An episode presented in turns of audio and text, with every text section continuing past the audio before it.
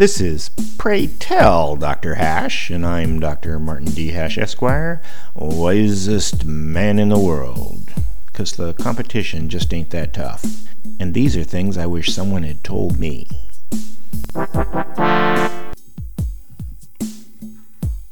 Today's topic tearing down institutions.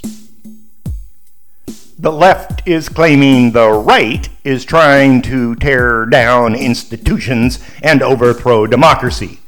And the right thinks it's the exact opposite. But it's actually a matter of perspective. From the right's point of view, they cherish the institutions as they used to be, but not as they are now. While the traditionalists were not paying attention, the left subverted everything to support their new value system, and it's almost a complete takeover. So the left is correct. It's the right who want to break media, education, and judiciary's hold on America. Using democracy, the left successfully infiltrated all the institutions it was a loosely coordinated operation that began in the 1960s and finished during Obama's presidency. It happened because we allowed the narrative to make democracy America's primary imperative rather than liberty.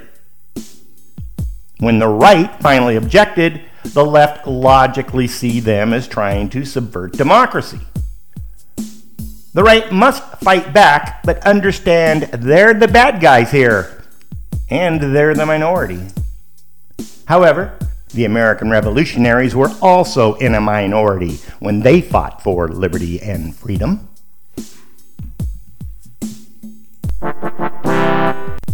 For more, see my website at martinhash.com.